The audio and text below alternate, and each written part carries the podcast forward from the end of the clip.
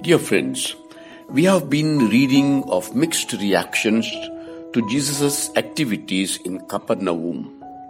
Huge crowds gathering around him on the seashore, yet his family believe he is going mad and want to stop him.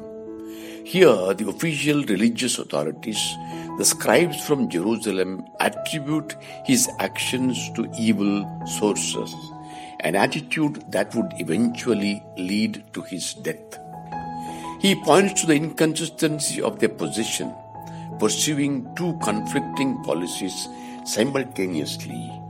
He accuses them of an unforgivable sin, blasphemy against the Holy Spirit. Am I always open to the Spirit of God? Lord, help me to distinguish the promptings of the good Spirit from those of the forces of evil. Saint Joseph and Mary, our Mother, give us the Spirit of Jesus.